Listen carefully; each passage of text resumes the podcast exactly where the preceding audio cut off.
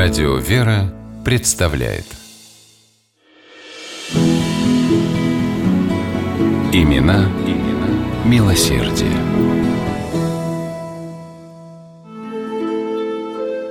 О дочери графа Орлова-Давыдова Марии говорили, что она напоминает Мадонну, написанную художником Гольбейном.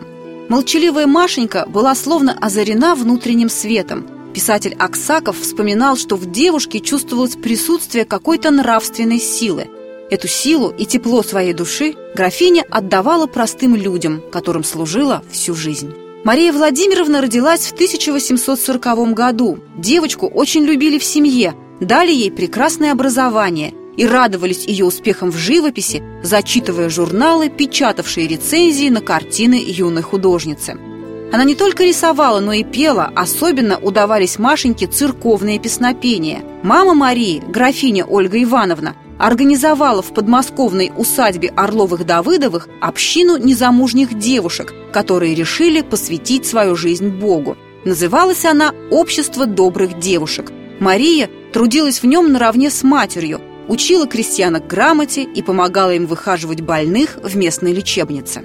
После смерти отца Марии Владимировне перешли обширные земли в Подмосковье, и графиня приняла решение, определившее всю ее дальнейшую жизнь – построить общину милосердия.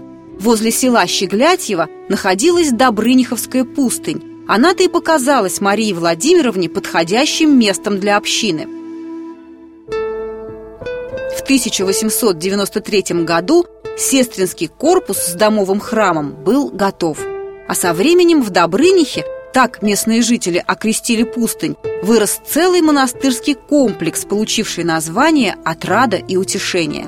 Архитектор Соловьев возвел в нем Успенский собор. На территории появились церковно-приходская школа, приют для детей, богадельня, больница, мастерские. Графиня пожертвовала на строительство двести тысяч рублей и все свои земли. Когда работы были завершены, она приняла монашеский постриг с именем Магдалины и стала настоятельницей обители. Главную цель своей общины матушка, как она писала, видела в служении жителям ближней окрестности, в уходе за больными, в обучении и воспитании детей женского пола.